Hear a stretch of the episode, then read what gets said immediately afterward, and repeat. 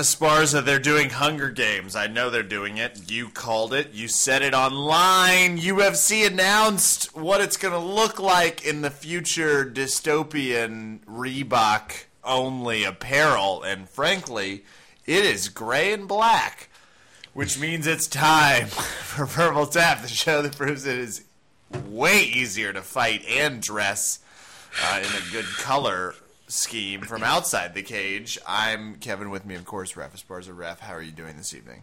I'm doing great. So we're gonna get to talking shit about the Reebok thing because that was too hilarious.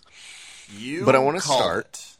I did. I, I had a great time uh, enjoying all of that because it wasn't just that; it was a one-two punch of that and the whole uh, Jose Aldo happening back to back. But uh, Kev, I want to tell you about a little experience I had yesterday at the LA Jiu Jitsu Club. I'm very curious. Okay, so as you know, I bought a new Adidas gi, uh, right? Yeah, Very excited about it. Uh, I saw two people. beautiful gi. Beautiful. I love it. Uh, I saw two people who were coming from Hawthorne yesterday at the LA Jiu Jitsu Club, and I got to roll with both of them. Great people. And uh, I roll with this guy, and he's wearing an Adidas gi, and I go, dude, that's that's a pretty sweet gi. Did you get it on the fifty percent deal? And he smiles, and he doesn't tell me anything until later on. We find in the conversation that he's sponsored by Adidas Whoa. for their geese. So yes, So he sure, in essence he got it in the fifty percent off deal. Yeah, definitely. So don't worry about it. But you know, our good friend Aaron couldn't have been nicer about it. We're joking. We're having a great time shooting the shit. He's telling me all about his training. We know a whole bunch of people who, uh, you know, all train together. It's it's a good time, right? Yeah, Well, okay. So that's not actually all there is to it. that's not all that happens. So what ends up happening is he is telling me great things about his training and uh, you know we we don't see each other for a few minutes and I switch out of uh, you know the stuff I was training in and I put on my new Adidas green shirt that I got. It's in, you know, jiu it says out. jiu-jitsu and it's got the the Brazil colors and I'm just sitting there and I'm like, "Hello everybody." And everybody's like, "Man, that's a nice shirt." I go, "Thank you." I think so too. No problem. And out walks our good friend Aaron in a superior Adidas shirt. Oh, he's just obviously being inflammatory at this point, though, Raph. Right? Absolutely. He's trying to destroy me, Kevin. That's what I'm picking up from this whole thing. and I don't take kindly to being destroyed. And I look at You him shouldn't. and I said, Listen here, Aaron. It is a shame that there aren't a set of readily accessible mats here at the LA Jiu Jitsu Club. Don't look over there. Don't, no, those aren't being used right now, but don't look at those mats right there. Because we would settle this. We would. We would. this. And he, I did get to roll with him, and he's fantastic. So it would have been a huge problem for me. Anyway, so That He- you know we're we're joking, and he's so funny. We're having a good time. And as I'm leaving, I go to say goodbye to everybody, and I see him wearing his superior shirt, and I can't help but give him one last joke, which is, "Oh, yeah, I see." You're just wearing your shirt. I thought you were a nice guy until I saw you were trying to destroy me, Aaron. How dare you? And he looks at me and he goes, Yeah, Raf, it's a shame we don't have those mats. I'll be training for my no sub only match, which makes me laugh a lot because everybody says sub only, but when you add no sub only, then you're thinking points? There's zero submissions allowed. No submissions? Oh, well, I might have a chance here. Um, yeah, okay, I like the we'll do that. Yeah, absolutely. But the thing is, is like he says it in that Austin Powers way, where as he's saying it, he's realizing, ah, shit, that's really funny, but I need to commit. So the two of us are laughing, and we, you know, leave. And uh, you know, our good friend Alex Perez is giving me a ride home, and we're maybe no less than three minutes away from my home when I get a call from our good friend Joey House, who you'll get to know a little bit later in the podcast, who's like, "Hey guys, um, hey, did um, ref or you happen to like take this guy's Adidas bag?" And I go, "What?" Oh no. He's like, yeah, we just we noticed right now that maybe somebody took his bag because it's missing. So we were hoping maybe you guys did, and I 100% know it's me because You knew it already. You were like, I I, could definitely stole the bag. yeah. That was one thousand percent me. That's And you have to remember, Kevin, that the last part that I left him on was a threat. So to to steal his shit. yes. So it's the worst kind of joke that could then be true. And then you have to own up to it because you go, I must have accidentally stole his fucking bag. I can't fucking believe I, of I all the must have done this on purpose. This is like the movie The Judge. I obviously did it. I'm so sorry. Kevin, please use a movie people have seen. Please. Thank you. Oh, um, sorry. this is obviously like the movie Lean on Me. Oh my he God, knows no, he it's did not. it. No, Jesus. Christ. Shit. Although it's Morgan him in the Freeman with a like bullhorn the whole time. They're like, you smoke crop, don't you? I will never be tired of doing that. that's exactly how Raph was the entire These children, they need to read, huh? what are you doing over there? The, call me Shoeless Joe. They don't call me Shoeless Joe no You more give me that I hit him with a baseball bat.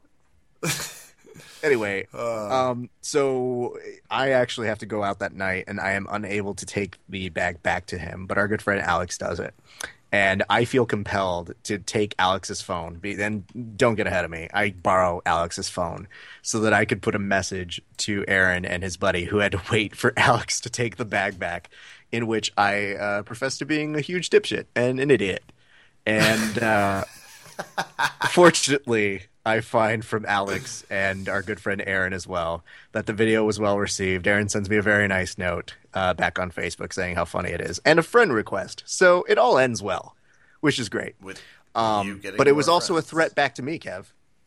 You know what he ended Why? on?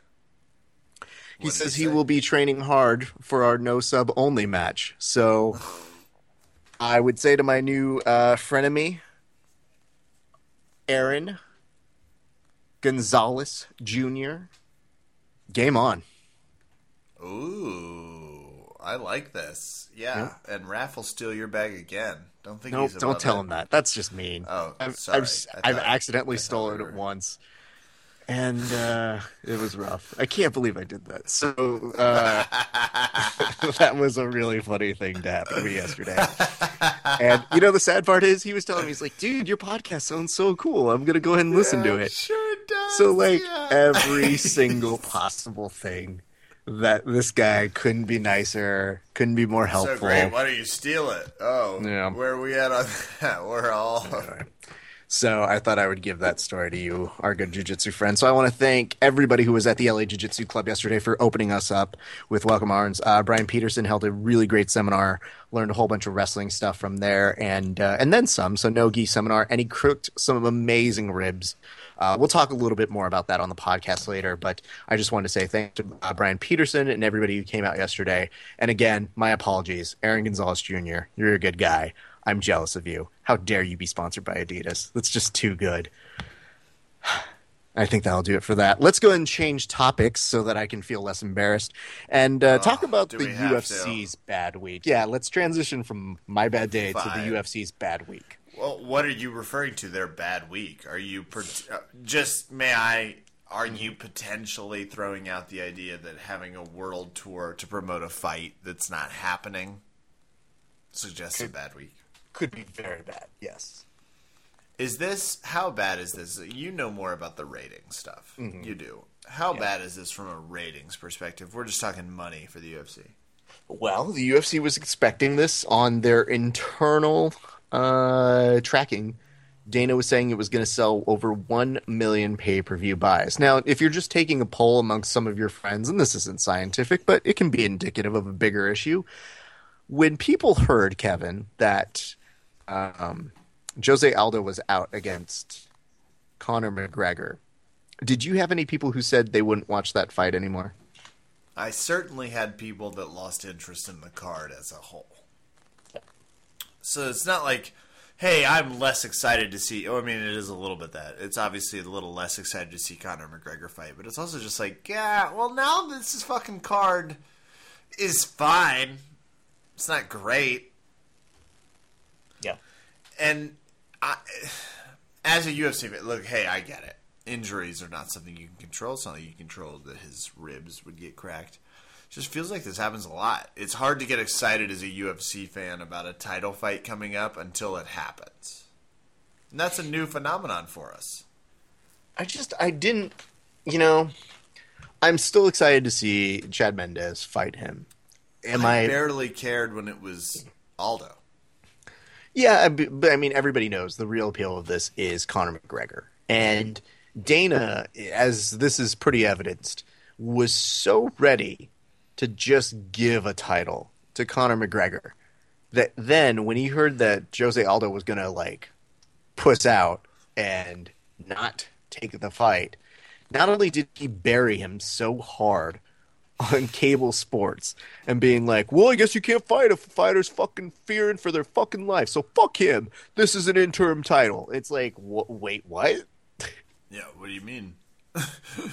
is it in the wheelhouse of the interim titles, or are you just pissed he's not fighting?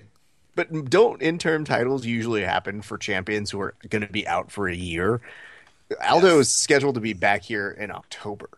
Now, maybe they may take their time with it now that this has been announced, but you know, it took forever, if you'll recall, for them to you know shit or get off the pot with uh, Cruz, and with Dominic, they gave him forever. Uh, you know, you've got Kane, who they're like, eh, he's fine. He didn't fight for what six hundred thousand days, and you know, Um, maybe they finally gave an interim title. I guess if we have to, this was no less than like two days to go by that Dana's a little worried that a rib may ruin his fight week. I'm sorry, international fight week, and that leads Dana to okay, fuck you, interim title, get in there. They had a fight tour. They did. That was rough to watch. But you know, Kev, we'll come back to Conor in a little bit, but that wasn't the most hilarious thing that happened to the What was the UFC. We were all expecting thing? that. It was the Reebok press conference. Oh my god. What the fuck is going on with like the Okay, explain to me what you saw and did you know it was going on? Did you know it was happening before it happened? Yes. Obviously you might have been just paying attention. Did they mention that they were going to be doing it in the exact same shot that they did the Maze movie or whatever that was, like Trail Runner or something? The Maze Runner. Thank you, the Maze Runner. It's really sad when you see you put it together like a puzzle. the Maze puzzle chess runner. Mm-hmm. That's a good one. So they had been planning this for a long time. They made the announcement back in December that this was going to be the week. International Fight Week was going to be the week that they release the Reebok gear. Now, I've heard from many sources that the Reebok gear itself is actually pretty cool. Uh, people who are wearing the combat gear in particular like the rash guards. They like uh, the way they feel. Apparently, Reebok was really pushing the idea that they've been working closely with some of the fighters. Um, do you know who they were working really closely with, though, Kev? I know they were big fans of Ronda Rousey. I have no other earthly idea who they were interested. You know. Ronda was was popular, but nowhere near as popular as uh, their interactions with Gilbert Melendez. really? Oh my God, I'm so sorry. I, I said his name wrong. Uh, Giblert Melendez. Jesus, I can't believe I made that mistake. Uh, Giblert is uh, known in the UFC, obviously, as Le Nino, is his nickname. And, uh, you know, just uh, good stuff from him. So uh, there was also. Did you know that um, Jacare is a great first name? I did know that. Yeah, great. It's so great that uh, crocodile, or the Portuguese equivalent of it, is a first name rather than Ronaldo. So there's also that. Uh, these were mistakes made on nickname. I wanna be jerseys, by the way. And oh, uh, of course they there's were. also uh, Josh Koscheck is apparently still fighting for the UFC. So wonderful, wonderful, uh, very close relations between the UFC and the Reebok talent. But that wasn't the end of it. I mean, Kev, this was a disaster upon all disasters because this press conference was poorly lit. It looked like a combination between a shareholders meeting and a Pride, like the Pride fighting angles and camera shots that they were using. Except at least Pride had the good sense to This try and fight my- their fighters. This was going to be my question to you. It's like, did they put a lot of work into this, or were they just like, Oh, ah, yeah. who gives a shit? It won't matter. Oh yeah, they definitely tried. Oh, damn it. That makes it worse then. Because Yeah. trying, you know, it's easier to swallow if they just didn't give a shit at all. And it was weird because they made so many spelling errors that it wasn't just conduced to the online stuff. It'd be different if it was just, oh, hey, this happened at the press conference. We don't know how to spell the word flexibility. Instead, it's just flexibility. Uh, To But when they it's a shitty hard word to spell. Just saying. not Let's not particularly. judgy. Okay. But on the other side, you couple that with the fact that the UFC just really struggled to make something work with it. It just seemed amateurish. It didn't seem like it was the real payoff of what was, well, I guess, six, seven months worth of preparation time. So That's the part. Like this feels like it's been going on for six years, let Hmm. alone for, like it, it just felt like they had plenty of time to get this right. yeah, and they It's not a. It's not a tough equation. Yeah. So, you know, the fight kit thing, I, I still don't know that I understand it. The fight kit sounds like something you give to a fighter when they think they're going to test for roids. But um, Hey, did you take know- a break yet? You got a test coming up. there's also, or, you know, these people were putting out memes as fast as the eye could see. One of my favorites compared uh, the new UFC uniforms for different countries for different colors to Uno pieces, which was hilarious. And, you know, it's just, I had several questions, Kevin. Do, do you want to answer a couple of these for me? I would love to. I'm Okay. sure I can. Okay. It's gonna be hard at all. Did the lack of professional presentation hurt the launch of the UFC's partnership with Reebok? Are you joking? It only helped it. This is the exact thing we expect for them. Utter chaos, not sure what's available for purchase, and general confusion about the direction of the sport. Excellent. Those are I'd very say we're only more points. in. Yep. Uh, Follow up question Is anyone actually going to shill out $95 to wear the equivalent of a UFC jersey? Uh, I guess I would answer with I never thought someone would shell out $35 to wear a tap out jersey, so yes. But $95 to say, you know what, I like Miesha Tate so much. I What want to wear. How expensive they are. Like, I don't know. However, I thought I saw this, and maybe this is just my eyes. I thought I saw them get reduced to $79, maybe shortly after the UFC press conference. They fucking better be. I I don't know. In which case, see, like, how much do I you have- think that press conference played a role in that? Where they go, "Oh fuck, it was so bad. Lower the price, fifteen dollars." Hundred percent, hundred percent. They were like, "Are we fucking high? Are what were we charging for this? Are you kidding? Let's go back. Let's go back. Let's go back. Let's go back." So, um, I guess I'll ask you this last one. Okay, does the company's poor use of spelling, and this is an important question for you because you know you struggle with the English language. Identify a larger issue in that Reebok is only a partner in name and that they have zero familiarity with the fighters that they claim to be working closely with. yes is the answer to that. Though I just want to not be lumped in because I don't know how to spell with a lack of appreciation. Uh, I don't know. I don't know if I can grant that request, but I do As a- appreciate that you asked. As a person who has uh, worked very hard in the uh, writing and journalism industries, Spelling meal milieu. spelling is kind of the thing. That's like the one thing they tell you to not fuck up, not get And the story right. I do right. feel like I would have a little bit more attention to detail if I were, say, in that field.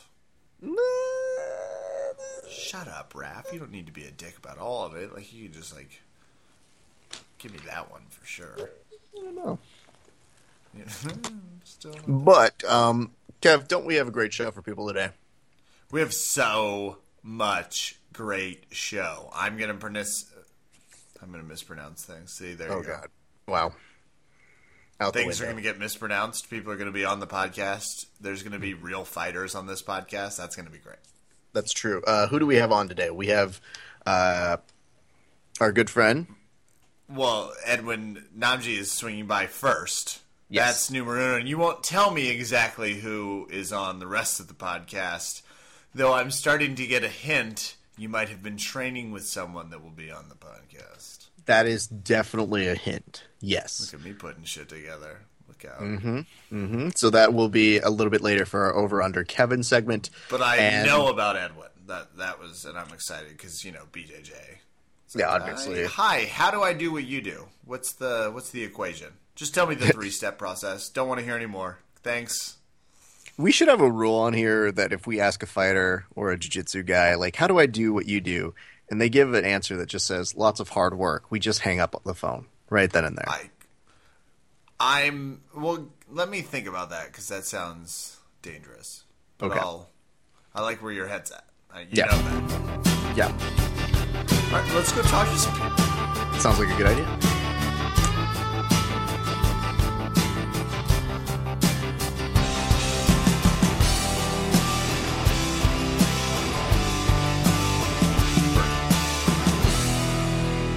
Verbal Tap fans, we you know we just we're suckers for the jujitsu, Raf. Especially those people that uh, have those.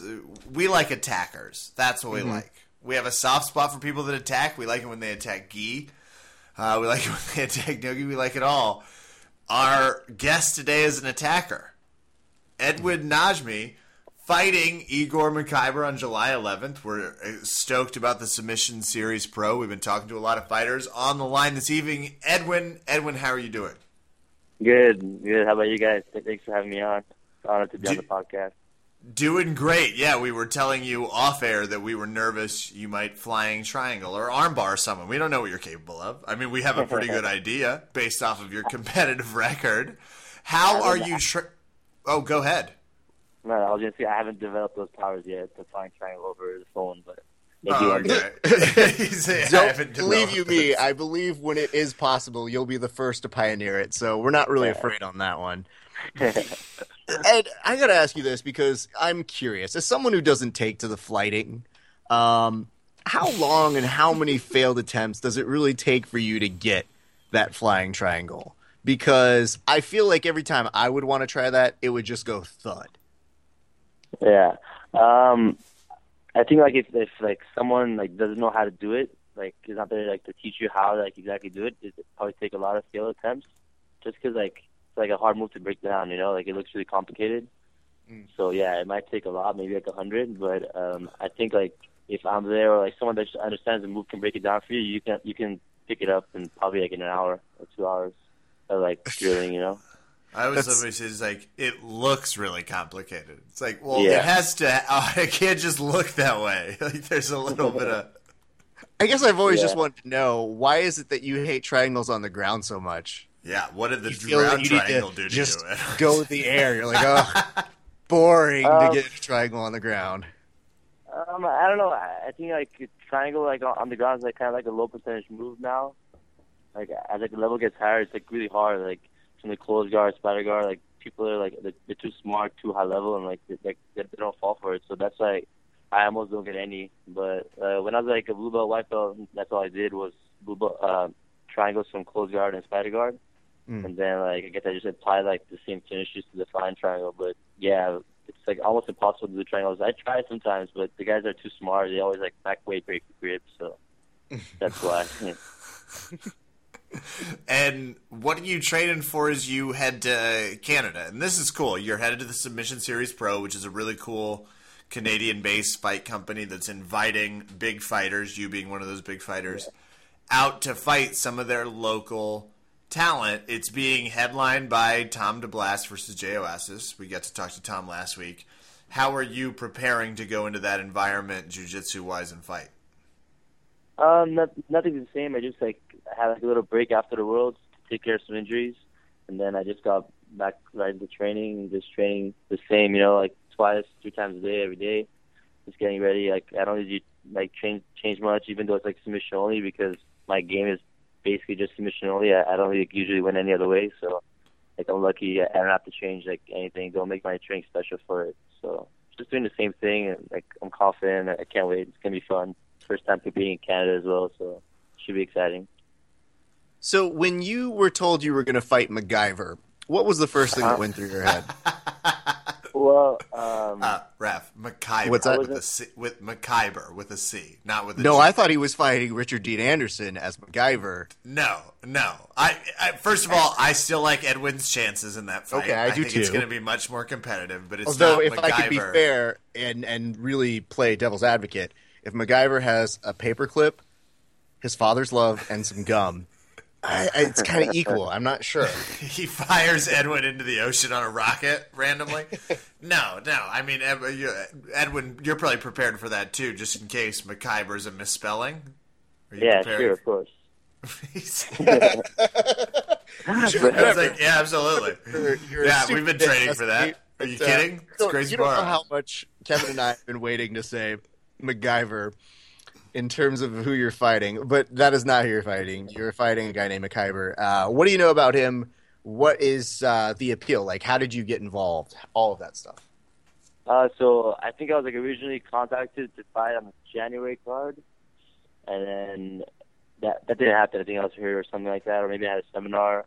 I, I think I was hurt, so that didn't work out. And then I was supposed to fight on this card, but then I had my fight scheduled when I was a brown belt, so I had a different opponent actually in the beginning. And then after the Worlds, when I won, I got black belt. They changed my opponent to this guy. So yeah, that's like basically the history. That old Yeah. chestnut story. You know, you Yeah, win but- worlds as a brown belt and you get through black belt, and they got to find you a tougher opponent up in up in the old Canada. Raph, that oh, happened to yeah. me back in 2003. Been there. Yeah, that's, But, that was but yeah, a, like that's normal story. And and then like yeah, and I like asked to fight a black belt because I, I think it's like I don't know. I, I want to already like I don't know. If I was a black belt, I wouldn't want to fight a brown belt, especially if like he's tough. You know, I think that's like too smart to do. So, so yeah, that's why they switched the opponent as well. So yeah, Oh, that's true. Yeah, yeah. that's a good idea. because uh, I fought Cole Porter as a brown belt, and like I get the black belt, and like I know how it feels. You know, like if you're a brown belt, you have nothing to lose. Like just go for the kill. You know, like you, you only have to gain. If you lose, you lose to the black belt. So Yeah, which is expected versus yeah. exactly. Yeah, I like that. I like that mentality. And when you say you're training two to three times a day, I'm always curious. What types of rounds are you getting in? Are you just doing? Are you sticking with a traditional class structure of like a technique beforehand, or you're getting in like competition type rounds? Um, uh, more competition. Like at, at night, it's like a little more technique, but like usually at homos, we just train like a lot of rounds a day, like ridiculous amount of rounds. So yeah, maybe like 15 rounds a day. So yeah, there's, there's not too much drilling, like you know, or anything like that. Maybe there's like like specific training some days from like some positions, but we don't drill too much at our gym. So it's kind of like you just go to war, you know. and then, Yeah. Yeah. Just get the shit beat out of you. Love it. like the training sessions. So you're basically just fighting like crazy the entire time. And is this is this a gi match? yeah, it's the 15 minutes submission. Okay. So let me ask you this: you know, Edwin, you're always out, you're always competing, you're you're so active on the circuit. What has changed for you? Because I feel like a lot of people have watched your journey and uh, are very familiar with your game, and they like you a lot. What have you noticed has maybe changed in the past three years? Have, what kind of breakthroughs have you had, just uh, not in competition, but just in your own jiu-jitsu journey? Um, I feel like my game got like way more complete. Uh, my second year at purple belt, so until purple belt, I, I don't think I ever even like attempted a guard pass. So yeah, ever since I started playing on top, I feel like that like changed my game. I, like I, I was like more complete. I wasn't like predictable. So I, I feel like that changed, and then like I gained a lot of confidence as well, like my own ability to compete and win. And I feel like like that that came from wrestling. I started wrestling like two years ago at uh, Church Boys Wrestling, and I feel like like with the coach there, uh, Coach Jacob Harmon, and the training there, like, they gave me like a lot of mental confidence and that like I didn't have before. You know, like before I used to go to a tournament and be at New York, be scared to fight like, the best guy. And now like I want to fight the best guys and I want to beat them. So I think that was like a big breakthrough. Yeah, we may need to take a second because Kevin doesn't have the luxury of being out here in California like yourself or myself. Uh, Church Boys Wrestling. So, Uh, explain what that is to Kevin That's because a great. That's a here's the thing, Kev. incendiary title. Some of the top level wrestlers are go through there, and it is sure. it is amazing. Like whenever I see somebody post a photo that they're training there, uh, I'm in awe of their ability to get to train there, but uh, I just don't know if a lot of people know of it, maybe outside of these realms. Do you mind kind of filling in the blanks there, Ed? Yeah. So it's it's like a basically like a it's a school I think you know and like, like a private school and then like we just use like the mat for like a pro wrestling practice. So it's like pro uh, MMA fighters, grapplers, and wrestlers. And then like the coach coach Jacob Harmon he's actually like the wrestling coach of the school. And yeah it's kind of like an invite only and it's like it's really high level. It's like the best best grapplers like Boucher, Shirajwasi, Somu Bahal, you know, Corbina actually just started going there, like all these high level guys. And then like MMA, there's like Papa Dos Anjos, Beneil Dariush, so and then like of course everybody else, but like it, it's just like really, really high level and like everyone is there like to be champion, you know, like uh, if you're dead to slack off, like he won't even let you train pretty much, like or or or you won't survive, or you won't come Wow. back. So it's really high level. And then after like like these these these guys are high level, and then there's like the high level wrestlers like Aaron Pico and stuff. But like, yeah, like we don't even like bother them. They're on their own like corner because like, they'll of course like beat us up. But so when you you know you it is by invite mostly only, and when you get that note, what's the first thing that goes through your head when you are given that first invite to go train there? uh, like I, want to say like it's, not like invite only, but it's kind of like a private class. You know, like you can you can show up if you know know, know somebody and train, but it's just like the training is not for everybody. Like to be honest, like I have friends there, and then like they never went back because like it's, it's really really tough. Like it's it's honestly it's way harder than any tournament I've fought in my life. So Hmm. it's, it's probably the hardest like two three hour session that I've had in my whole life. Like I don't think any, anything's even close to that. So it's like really pushes you mentally. There's zero water breaks. It's just like there's there's actually like as opposed to like jiu-jitsu when you're training and then like usually your professor trains the mat with you. He, like, Zero he doesn't train. water breaks. That's terrifying to me. Sorry, I just had a flashback to like sixth No, grade no way. football. yeah, and then like uh, he's only coaching as well, so that makes a big difference. He's always on top of you. Like you can never be lazy, never slack. So he's always like screaming at you to keep going harder. So it's it's, it's amazing, you know. Like uh, you can't ask for anything else than that. There's not like a place you can kind of hide out and you know just be like, hey, Have a what's good this cry. random No. wall that I can kind of train It's hard. behind? If you sit out here, then uh, you better better be ready for the for the beat down. But yeah, It sounds like it really does change your your mental vibe because you do have to approach that. But if we can follow up on this water thing, why the no water? Because I just I don't know if I've read that scientific journal yet, uh-huh. but usually the human body needs water. So yeah. with that said, is there an idea for it? Is it more to like mentally get your mind prepared that you don't need other things that you just need to focus in on the training? Like, what is it? Yeah, I think it's just like mental strength. Like, like I don't even know about about, about technique, but like I, I take so much like mental training like out of there. Like, it's it's crazy. It's like it's really really tough. It's like you're completely out of your comfort zone at all times. So Hmm. it's it's hard to insane. explain. Like it's hard to explain. You guys can come one day if you want to check it out. You know. Well, wait, what the shit is wrong with you? How do you go from telling us like, you know, I brought some friends and they just didn't come, but Raph, you gotta come. You'll do No, great. it's a cool experience though because like it's just like it's just so high level and, and everyone around you is like everyone's a champion like something all, all high level competitors it just motivates you you know to get better and you know keep pushing like if you quit you look around you and there's always like high level guys you know keep going and like going harder and harder so like you, you like you don't want to quit you know it's like it's just like good vibes good energy and it just yeah I feel like it's like a really really big part of my training This is the weirdest mixed signal uh, set of words that I've ever heard in my life. It's like, no, it's great. You see all these people who are like, don't you dare quit, but it's good vibes yeah But then you want to kill yourself because you don't have any water, but still. Yeah, you just feel accomplished after. Like you feel like, man, like I really gave it all. Like you, you can't go there, and I feel like, and you can't leave there and and not give it your all. You know, you just you just feel like, man, like when when you go to, when you go to a tournament and then you think about those training sessions, you're like, man, no no one could beat me. No one no one did what I did, and and there's no way like any match or any tournament can be harder than that. I don't think That's so. insane. So Well, thank you for this perspective. Uh, one of these days, uh, should I hate my body and not respect myself anymore? That's definitely the way take to you think up about it, Raph.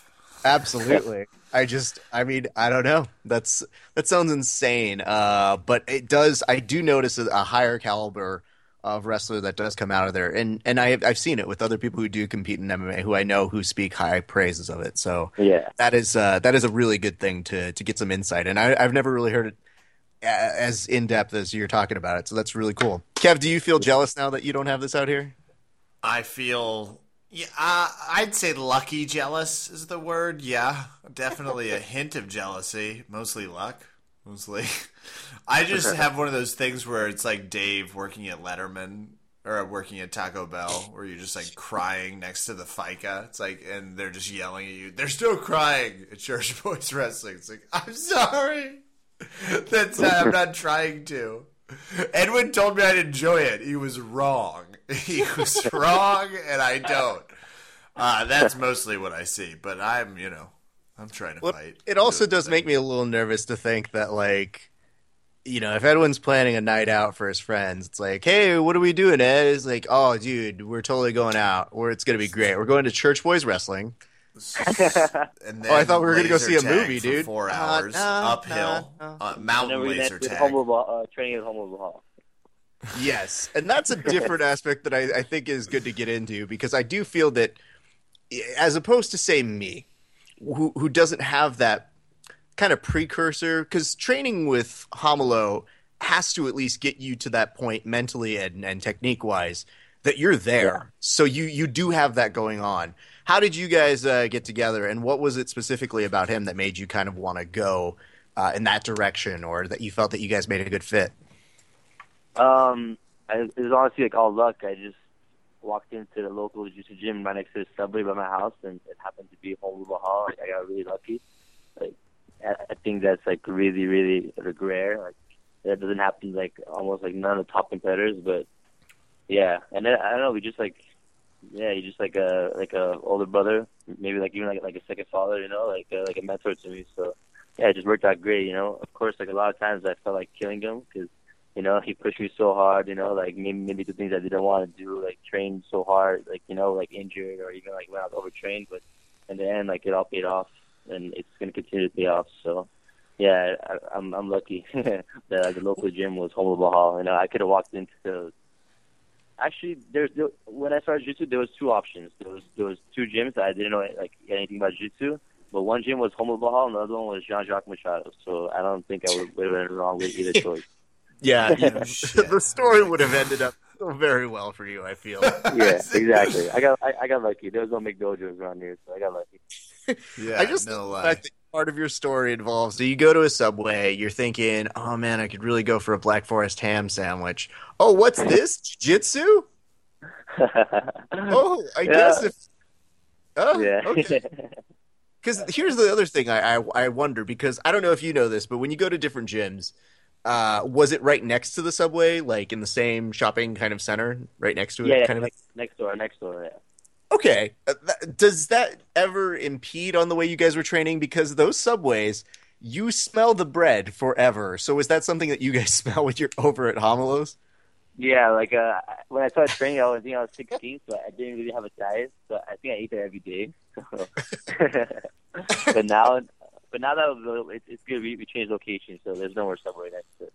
And now we have That's a good. bakery, so it might, might be even worse. What the shit? Yeah. That's a terrible upgrade for you guys. I love that at least with Subway you had a chance to to really get through. With the bakery, Yeah, it's tough. That's all right. All right. Well, you know, it's it's all going back to that mental toughness that you guys got to develop as you're going there.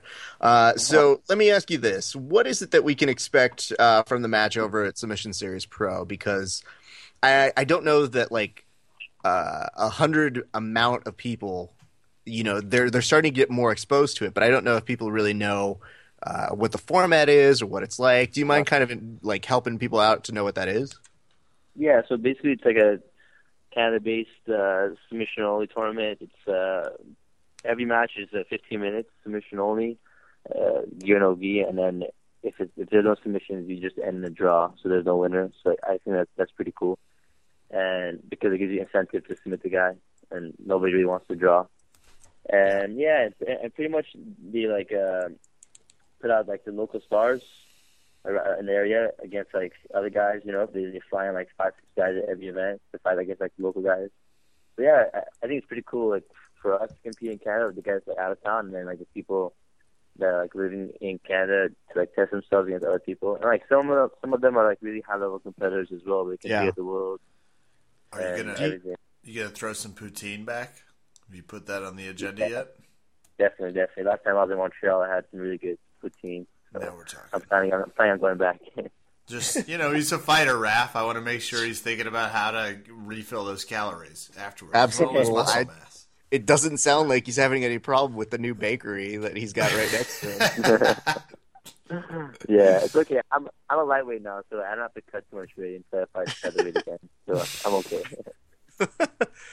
I had to wonder too, are they paying you in American dollars or Canadian dollars? Because um Canadian dollars, I'm told, uh yeah, Cowboy dollars.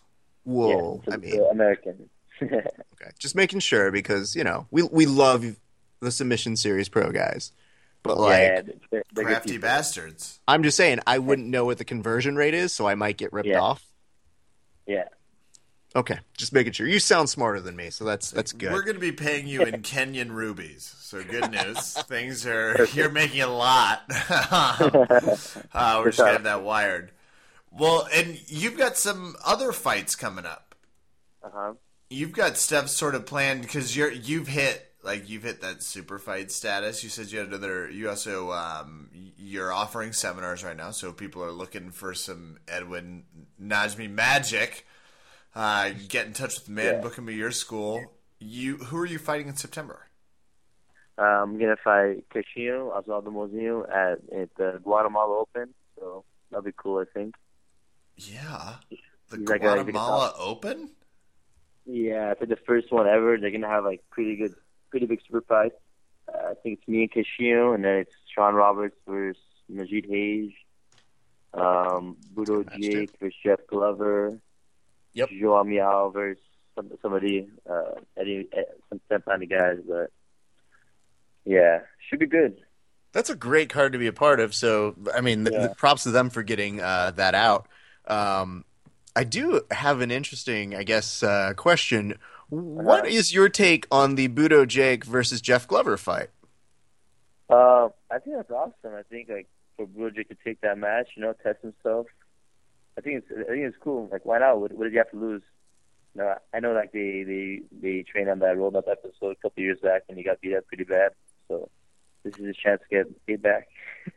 I just remember when I saw it, I, I thought at first, I was like, oh, cool, where is this going out? And I was like, oh, man, this is a legit thing.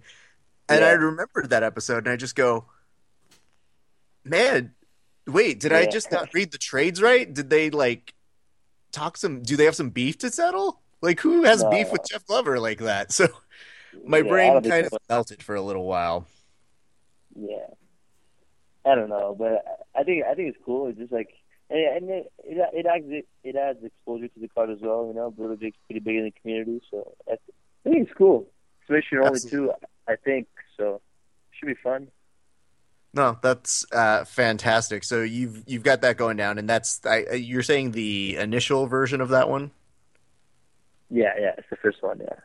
Awesome. That's really, really cool to be a part of. Uh, Kevin and I know I, we wanted to ask you too. What did it feel like to be a part of Copa Podio this year? Uh, it was awesome, man. It's probably like the like the the best uh, best like experience at a tournament I've had. You know, like you actually feel like a like a professional athlete. They treat you really good. So yeah, I, I had a great time. I feel like it's like a a good step in the future for the sport, and like they keep it up. Like they're gonna keep on like taking the sport to like you know different uh, bigger levels. And yeah, I, I had a great time honestly. Even though I was like I was American in Brazil, like they, they treated me so good. You know, like they, I was American in Brazil. Yeah, dude, if only you did something they like to watch. Fortunately, Oh, yeah, I was speaking I was speaking a little Portuguese in the promo, so they love me. everyone's like, I know how to stay. I know how to stay active. I'll stay. Oh my. God, he loves the library. Yeah. Guys, did you hear his Portuguese? Excuse me, is Portuguesa? Like, did you hear that? yeah, Le- Le- Leandro Lo and Felipe were, were teaching me how to talk talk smack um, on the on the pre-fight interview, so that was pretty fun. yeah, I had a blast, man. I hope I'll be back in October. It would be great. I like what they tell you. Yeah, that's uh, you have to have a lot of trust to listen to them talk shit. I Yeah. feel like they could also send you down a pretty dangerous path. Yeah, well, I have, I have a pretty good understanding of Portuguese. Like, I can Oh, understand okay. everything pretty much, but um, like I can't like put my words together like that good yet. But the next thing you know, you say, "I give free rides on the air." It's all fun and games when you're Leandro Lo. Just you gotta keep an eye yeah, out. I, I think I said like, uh, what I say? What's up, guys? My name is Aaron Najmi. Be ready for war tomorrow, or like something like that. But I said like in a funny way though. You know, it, was, Let's, it, uh, was cool. I just love that somebody had to assure you what you said was cool. Like you said it, and then somebody goes, "No, but for real, you were a real badass on that one." We totally told him to say that, and he bought it. What? I was gonna say that's how I would feel if I was like, "Raf, Raf, I need you to load me with some shit." What, what are you talking about, Kevin? I'm, I'm, I am nothing. I'm about to go. I would 100% give you the best thing in the world, It Kevin. I would wouldn't play well. any tricks on you. You'd put a I for promise. sale sign on my chest. It's uh, Edwin. This is a different discussion. You don't need to part, be a part of our drama. no so worries. fighting all over the place, training like crazy. Um, where can people find you just on social media if they're trying to get a shot of your um, you rocking a new gi? Just for the people that are, you know, the gear stalkers. Not that I'm one of them, obviously. Rap. I'm just talking Yeah. about the audience that yeah. do like to store. Yep. the. Yep. yeah, so pretty much uh, uh, just like at Edwin Najmi on, on every social media. So I got that locked down: Twitter, Instagram, Facebook. Awesome. So that way you don't have to put the real Edwin G. Yeah, Which is a exactly, whole, exactly. it's a whole problem in the Twitter area. I know, I know, I know. And he Verbal gets Tap verified, You know, fans, make sure me. he's not just a flying triangle expert. Edwin swings by to school us on it. Thank you so much for swinging by the podcast this evening, Edwin. Yeah, thank you. I appreciate it. Verbal Tap fans. Edwin Najmi. Actually, uh, guys, I have like Gabriel Arges here. I don't know if you guys have heard of him. I don't know if you guys want me to put him on for a second. He's pretty Wait, badass what? as well. Well, hold on, wait. So he's just sitting there because has he been there the whole time? Maybe. Maybe. well, do us a solid. Obviously, you're great. We love talking with you, but you know you're old news now. Go ahead and bring him on. Let's talk with him. All right, you guys are replacing me. I'll remember this. Okay. It's not, don't, don't, no, no, no, no, no. Don't rewrite this That was script. Raf Esparza. And the next time you guys roll together, you should just, yeah, do what feels Jesus natural. Christ. all right, all right. I'll put him on. There you go. Thanks, man. Hey, what's up, guys? This is Gabriel. Not much, man. How you how you doing, dude? I'm doing fine. I'm just hearing the the podcast with uh with Edwin, having fun uh, with the talk. Thanks for talking uh, to me too. And Gabriel's like, I'll steal that fucking mic. Are you kidding? I know how to choke people. You- How you doing this evening? I'm doing great. Yeah, we do just like uh, we're doing some couple workouts here in the morning. So we're chilling here, me and Edwin after that, and uh, and I'll have some fun with the podcast. And what does training mean in the morning? You guys are gonna like run up two mountains and fight for two hours. What do you have scheduled for the morning? Uh, for the morning, we're gonna uh, we're doing a lot of no gi training, especially the ADCC camp, for for Hono House. So pretty much every Monday, Wednesday, Friday, the training is like two uh, two and a half hours of couple a little bit of like drilling during the uh, during the warm up uh, for some takedown entries for him, and then a lot of uh, a lot of sparring. A lot of sparring. and may I ask, because this is always something I'm curious about. With like, uh, I don't get to, I don't do the top level competition training. I know, buckle in on a surprise, but I do a lot of training. Are you guys like heel hooking and foot attacks on that, or does it kind of depend on the match?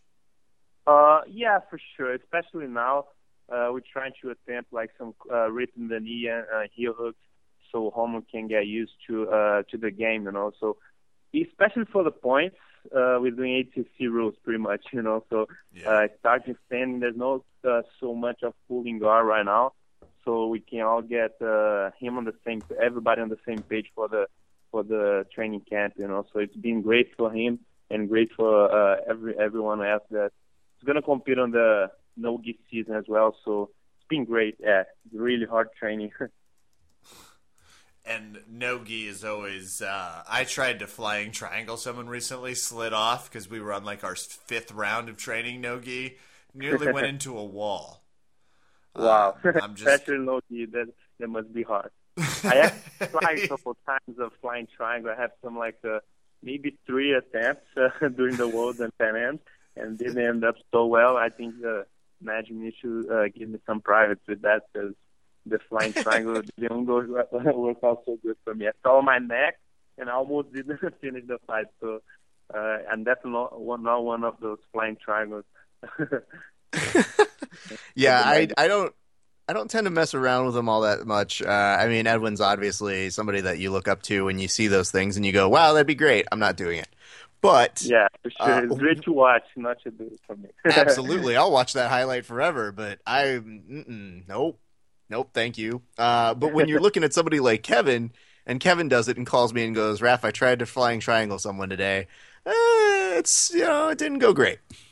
Yeah. and there's not much you can tell him uh, that uh, brings him out of that. But tell us a little bit about you. You know, where did training start for you? How did you get uh, involved in, in coming out this way? And, and how did you end up meeting Edwin? Uh, I met Edwin actually the first time that I came here, which was back in 2012, when uh, me and uh, Felipe Pena, Preguiça, he brought me uh, for my actually first uh, Worlds camp. So that's when uh, I started training with Romulo, and then I met Edwin. So since then, I've been coming back and forth, you know, training in Brazil with Felipe and coming here to train Romulo, and uh, it's been great. You know, like Edwin, Romulo, they they helped me so much uh, as far as training and competition. So it's been a great journey actually. Like I'm glad I chose that path for me. You know, I, it was like back in 2012 it was just a dream. Like me and Edwin was like just a blue belt and training, uh, dreaming to be a become a world champion. Now, like we look back and see uh, that we actually achieved that, and now we're living just for just uh, it's just like uh, we're glad to that. Know, just uh, it's a blast. You know, when you guys were were well, you're staying with Edwin right now, right? Yeah, yeah, I'm with him. Okay, do me a favor because I want to know what is the coolest thing in his house that people wouldn't expect. The coolest thing. Yeah, uh, We asked Not like tough I'm- questions. not We like I'm tough casing the joint, like I want to, you know, take it. But let's just say maybe I don't know. Maybe he's got some Rickson holy water somewhere. or Maybe he's got some weird uh, jujitsu memorabilia that we don't know about. Like, is there something there that you just wouldn't have expected that that is in the the Najmi household? Uh, yeah, there's a, uh, a waterfall actually. So like we we jump and then we had some fun here. But yeah, I would say that's the the the special thing here. You know. So you, the special thing is a waterfall, which a I 100% am jealous of. I was like, Uh, yeah, baller status. But- But number dose, when you say you're having fun, what are you guys doing? Like, I just Uh, at first just do like some jumps, you know, like uh, when you chilling by the pool, back flip, front flip. I know don't do that. Uh, don't do this at home, okay, kids. But we had some fun, like here and there, like doing some jumps, and uh, when everybody's here together, hanging out, and that's pretty much it. That's all uh, we do. You know, train, like, live the lifestyle, and have fun, hang out together. that's good stuff, man. How long are you out here for? Uh, out here, probably until Nogi Road. And Okay. uh, I have, uh, I'm actually having a super fight in England, a super 15. Actually, not a super fight. It's going to be a Grand Prix with uh, Brian Morizzi, uh, Sebastian Brochet, and somebody else for the brown belt Oh. 85. Uh, to, uh, to, like Grand Prix they're going to have. So looking forward to that. And also the Nogi season, Pan Ams and Nogi Roads. Okay, now you can't hate me, but I just wished Sebastian a happy birthday. Um, Okay, no problem, no worries. Okay, just making sure that we're still good because he's good people and a hell of a competitor. So I, I like that matchup or that Grand Prix a lot. Yeah, that should be fun. That's awesome. And and that's how did that come together? Where is that going to be taking place at? Uh, it's gonna be in England. I don't know. I know. I'm not sure the name of the city, but uh, it's gonna be September 25th. I want to say, and uh, so it's gonna be a 15 minute match and submission only, uh, gi uh, with the gi. So looking forward to that. I like good competitors, and I'm also gonna be there after that for one week, maybe a couple seminars. So looking forward for the tournament, and like I've seen like just the videos and the the press about that, and I'm glad to be part of it. It's gonna look great, yeah. Absolutely. How frequently do you do tournaments right now? Like, what's your? do, are you purposefully keeping them spaced out, or do you just kind of sort of accept fights as they come along and hope they fit in? Like, how do you negotiate that? Uh, like as like for example, right now I'm just keeping my training sharp. So uh, as much as much I can do, I'm gonna fight super fights, and next week I'm actually doing American Nationals as well. So uh, yeah, like as far as much as I can, I try to compete. You know, especially when I'm in shape and uh, no injuries like Yeah, right now. So I try to do as much as I can. Probably feels great. Well, Feels Gabe, great. where can people find you if they're trying to uh, check you out, see where you're fighting next, and uh, keep an eye on your jujitsu stylings? Uh, pretty much uh, just Gabriel Arges on Instagram, Twitter, Facebook, and uh, or my website argesbjj.com. You guys can find me out there, and then keep in touch, support me. That wasn't a question. That was a directed command. In case you were, listeners weren't sure. So you have a very dangerous man who can come and beat you up. Uh, well, Gabe, uh, we think the world of you, man. That's uh, really cool. We've been fans. We watched uh, all of your highlights. You know, I mean, you're you're doing good stuff, and I can only imagine the type of training that you are both uh, giving and helping with out here. For sure. Thank you. Not a problem. and Gabe Arges, Arges Online. Uh, ladies and gentlemen, uh, a great special guest, especially as Raph and I keep from the Edwin Najmi Flying Triangles as well as the Gabe Arges. Flying Triangles, which I imagine are also very good, if we're just being honest. Uh, great wrap up. Thanks, guys, very much for swinging by the podcast. Thank you so much for talking to us, and uh, it was great. Thank you so much. Thanks, guys. Had, had a great time. I'm looking forward to seeing the episode.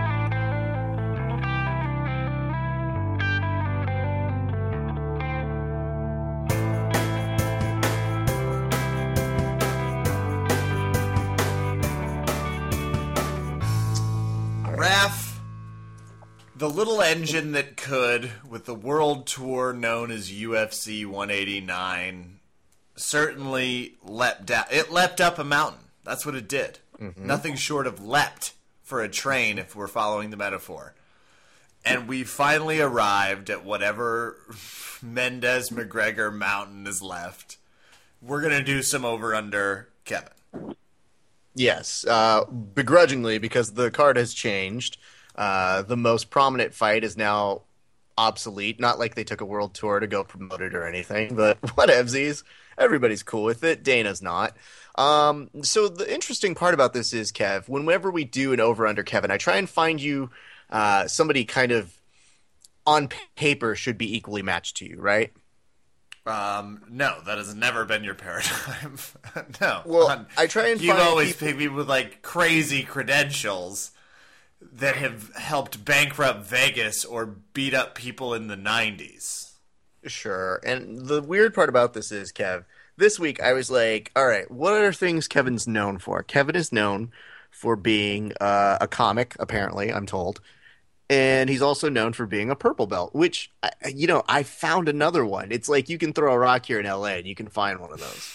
Well, yeah, especially in LA where they're just giving them out like street hot dogs. But yeah, That's interesting you would say that because I I, actually know have that a Jean from. Jacques purple belt and the owner of the LA Jiu Jitsu Club. Ladies and gentlemen, please welcome our friend Joey House. Joey, how are you doing today, man? I'm doing fantastic. Yourself? Not bad. What is your first impression of Kevin hearing all that he had to say about LA Jiu Jitsu? Well, coming from BC, the fact that he's talking shit on Southern California Jiu Jitsu, kind of, I won't say the epicenter of it, but kind of close to it. And yes, I did get my purple belt from Jean Jacques Machado, so not quite the same thing as getting a street hot dog, but I'm sure the purple belt from BC, I'm sure it come too easily either, though. No, Raph, I agree. So, I genuinely do. Um, I agree. And if you want to learn to do jujitsu from your shoulder blades, head to Southern California. There's no better place to learn it on earth to do it from your shoulder blades. If you want to learn jujitsu from any other position, you know, go someplace else. That's that's. I mean, that's my theory. I don't know if you guys want to comment. Leg, leg locks aren't like real jiu-jitsu anyway, so Ex- exactly. First of all, thanks for saying it. so Joey, uh, you know, you you you did uh, a wonderful seminar yesterday. Uh, you guys hosted with it was who was there? That was Brian Peterson. Brian Peterson is a phenomenal instructor over at Big John McCarthy's gym.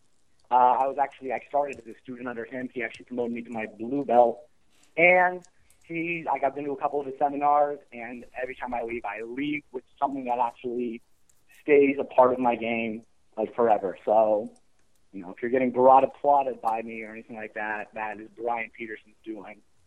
Hey, that's a podcast favorite move.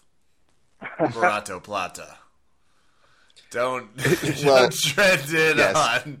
I'm really glad that Kevin is really trying to take ownership of it now too. Um, you know, Joey, for those of us who may not know you, tell us three things we should know about you right now. All right. Well, I am a purple belt in Jiu-Jitsu under Jean Jacques Machado. I was a sergeant in the United States Marine Corps, and um, I don't know. I'm going between that. I was a college route. Stick with I was a college wrestler as well. And Okay. I've done stand-up comedy. That's four things. I stuck it in there. Well, okay. Um, you weren't asked for for four. You were asked for three, so we're just going to discard one of them. We're going to discard that you were a wrestler because what importance does Oh, I that was have? I was tossing out the Marine Corps stuff, Raf. I figured we should Alright. keep the jujitsu. It's just difficult with. uh Is he good looking too? I feel like he is from my pictures I've seen. Am I? I just don't like his ego. I'm adding a fifth thing. Sorry, go ahead, Raf. What were you saying? Uh, I was saying he probably has uh, five more pack than you. So, uh, or do we count the Kevin has like a negative six pack? Is that something you can have? Because I think that's what Kevin has. Well, they're find just facing the wrong direction. They're just they they they're there. They just don't. They're not braggers. So there's just need to get. out So the beauty of it is, yesterday uh, they hosted a great seminar. Joey obviously had a great connection with Brian. Brian actually cooked a great set of ribs uh, that I was uh, highly entertained, and I couldn't figure out if he was a better rib cooker or if he was a better instructor. What say you, Joey? Oh, that's a close one. But the reason I had him teach a seminar and I had him cook the ribs was because he's pretty phenomenal at both. One might say that's deceptive, Joey, to have someone come to do a seminar at your LA Jiu Jitsu club just so that you could get ribs. Well, you know, I'm hungry. This thing, this thing is not a cheap operation to run, and so, however I can get food, whether it be my parents or friends teaching seminars at the club, you know, I'm not, I'm not ashamed to do any of it. Now he put down he was a coral belt in barbecue. Uh, do you feel he lives up to that? I would say so. Like, I'm not 100 percent sure on his lineage, but he Okay. is pretty good at the barbecue. Joey's like, I don't want to commit until I know he's not like a barbecue online student, and then once I understand that he Yeah, I really put the afford- time in I can't on the any grill. controversy right now. So Joey, before we go on any further, obviously, uh, you know we've talked about the LA Jiu Jitsu Club here on the show. Uh, for somebody who's never heard of it, what is it? What's the premise? And what is the rationale behind you guys doing that? Um, I guess the best way I would describe it is kind of like it's uh, a, a jujitsu supplement. It's not going to be your number one academy, if it is, we'll actually be happy to teach you. But what it is is people who already train at different academies. They come here and we, we kind of exchange techniques. We do open mat. We don't belt anybody here, and we also we also do a lot of cool seminars. We've had as you said, Brian Peterson. We've had Felicia O. Um, we've had Richie Boogeyman Martinez. Garry Tonon has done a seminar here, and we, so we do like seminars. Uh, you could you become a member and you get these uh, discounts on seminars. You get free for all these open mats, and we also we do a lot of just hanging out afterwards. You, we do a lot of jujitsu, and then we jump into our pool. Sometimes we have a barbecue and we eat delicious ribs. it's actually uh, quite enjoyable experience. So, to anybody wondering about it, it's the LA Jiu Jitsu Club. It's a wonderful, wonderful place, and people can actually stay there too, as well. Yes, we are. We do act as a bed and breakfast. So, if you let's say you do train in Washington D.C. and you want to know what Brazilian Jiu Jitsu is all about, you come to Southern California and you come to the Los Angeles Jiu Jitsu Club. You stay, you can train here, and we are very close to a lot of the academies that are uh, that are nearby. You know, a lot of these big, big academies are only 30, 35 minutes away tops.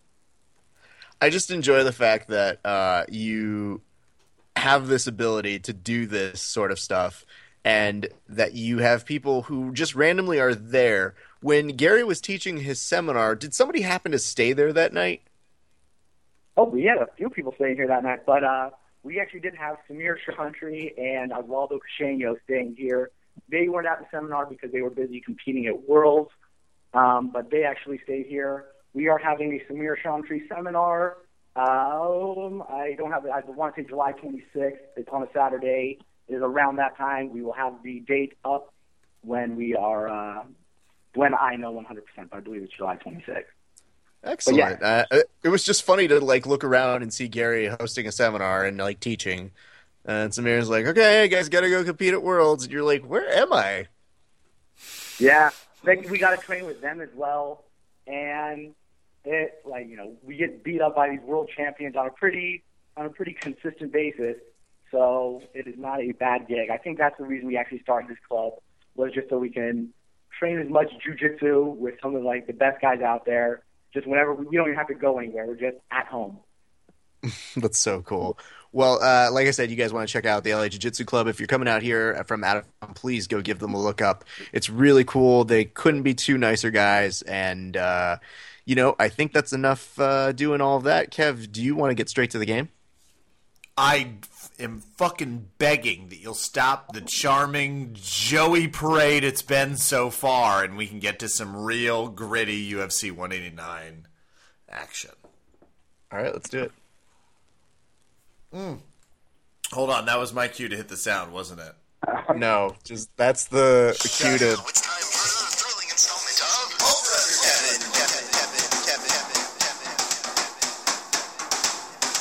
Only took me an extra five seconds to get caught up on that ten ref as a text message comes in. I really appreciate that you also got uh, an update on your phone as well at the same time. I always re-edit in the audio. I just like to use it as a placeholder. You know yeah, this. Okay. I do, but it's still the stupidest thing we do on this show when the guest is like, "What the fuck is happening?" All right, ladies and gentlemen, uh, boys and girls, this is the way it works. It's over under Kevin. Basically, what we do is we put Kevin's ability to not win at picking UFC pay per view picks in fights against anybody else. And uh, this week, we brought on our good friend Joey House from the LA Jiu Jitsu Club to take on Kevin's picks. Hello. The way it works is uh, it is very simple. We do 15 second increments. Both competitors get to say who they think will win, make their arguments. If I so feel it, I will allow 15 seconds for rebuttal. We do this all the way throughout the card, randomly picked at a whim's notice. And at the end, it's best out of 11 because there are 11 fights right now. Things can change. We've learned that about UFC 189. And uh, that's about it. Gentlemen, do you have any questions before we start? Uh, Joey? No, I think it's pretty straightforward. Okay. Okay, um, Joey, you know, you've gotten to hear Kevin. Do you think he's a little afraid of you, considering, I don't know, I mean, you've been doing comedy for less time. You're already funnier than him. Is that a problem? Do you think he's jealous of that?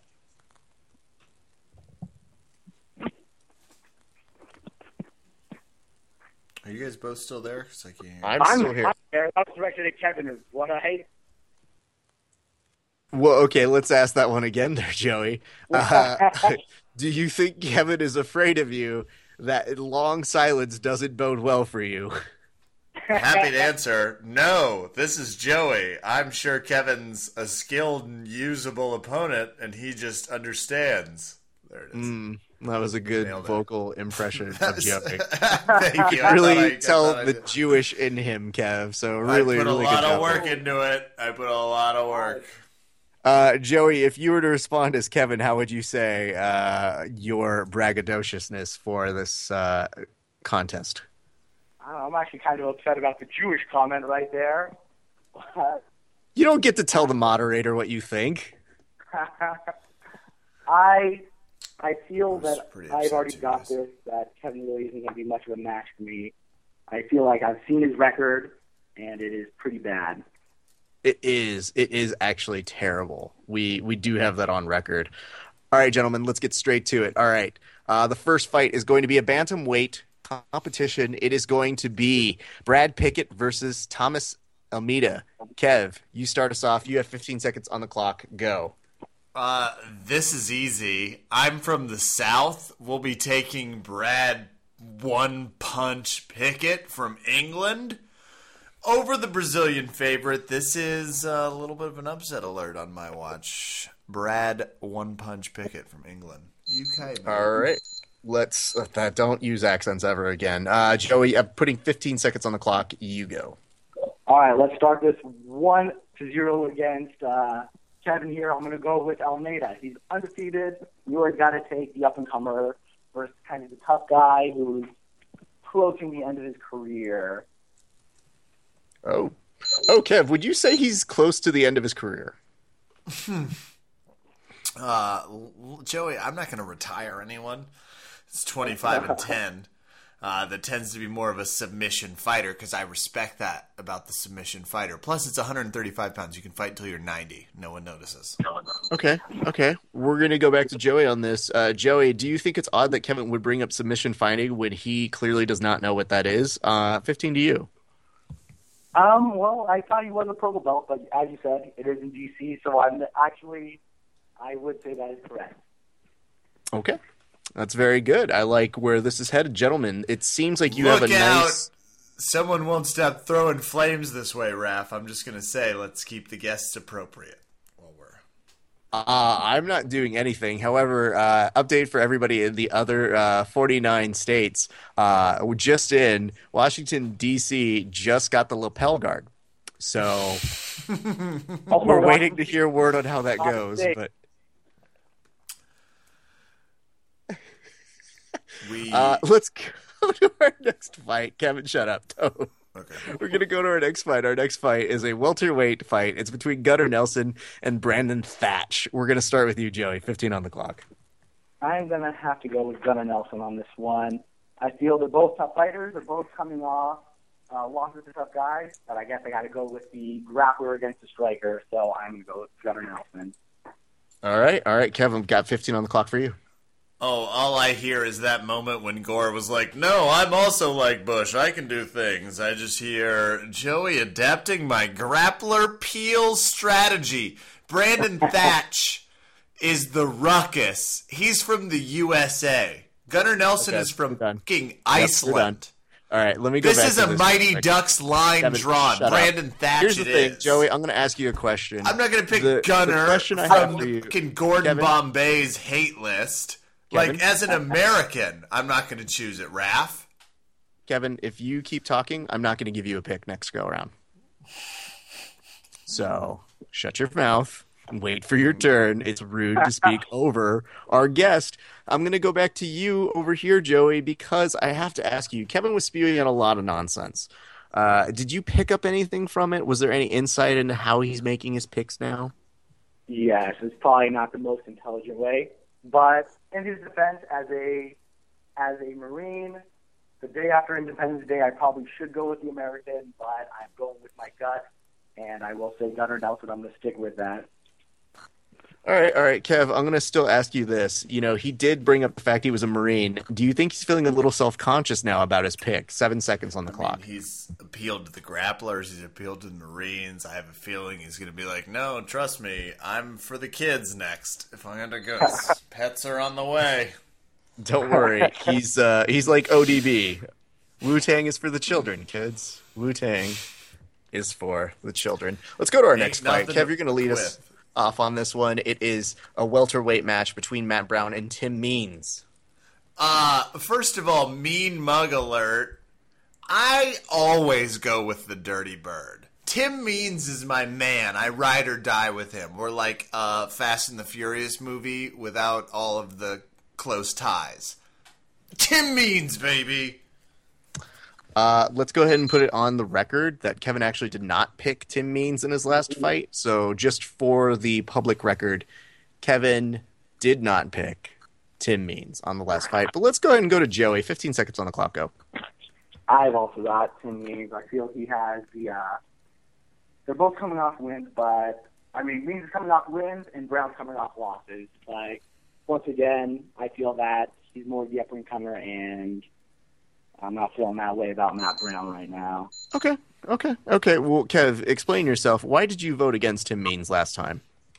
First of all, no one ever votes against Tim Means. They only vote for him being in an alcohol induced coma before the fight. That's what people presume. I thought he was going to party before the last one. He didn't, so I'm going with him this time. But frankly, over number five, rank the immortal, Okay. not interested. Not All right. And and Joey on this side, y- you're convinced about what? What is it that's speaking to you about Tim Means right now? Dirty bird. Say that one more time. What is it that what? What is it that is speaking out to you about Tim Means right now? The dirty bird. He's kind of just on a tear right now. He keeps winning, and I can't really say the same for Matt Brown. Ooh, have you considered that Matt Brown has faced some pretty big opponents? I mean, does that ever weigh into any kind of factor, or are you just yeah, it was it was the fact that you know they were both the guys in the title fight, but I feel like that would do something to your to your psyche, and I feel that it's it's when you have momentum on your side, things are a little bit easier. Okay, okay. All right, Joey, we're going to stick with you on this next fight. It's going to be a bantamweight fight between Cody Garbrandt and Henry Briones. You have 15 on the clock. Go. Um, I actually have no idea on that one. That is Which name sounds prettier to you? I'm gonna go with Briones. Okay, Briones. Okay. Briones. Kev, what do you got for us? Um, undefeated America, 100% KO, TKO artist, Cody, no love, neck tattoo, Garbrandt. Okay. Uh, Kev, I'm going to stick with you on this. Why that pick? 15 Neck seconds. tattoo, Raf. I said neck tattoo. Have I ever said neck tattoo and not chosen the fighter? The answer is probably no. I can't be clear because this is a new paradigm. But if you have a full neck tattoo, I usually pick you because I'm going to you know, give you a few more, like, I'm going to give you five more seconds because people, you, you may understand this is an audio podcast, so people don't get to see what the tattoo It is. is a describe it? fucking thick neck tattoo. Like there is no skin of his neck left. It is a tribal symbol that makes him look like a member of an X Men cast without the sweater. Okay. Without the sweater, how many X Men members are wearing sweaters? You know they're wearing that stupid Ivy League sweater with the X on the front. It's like a turtleneck. It's like the mock turtle. No.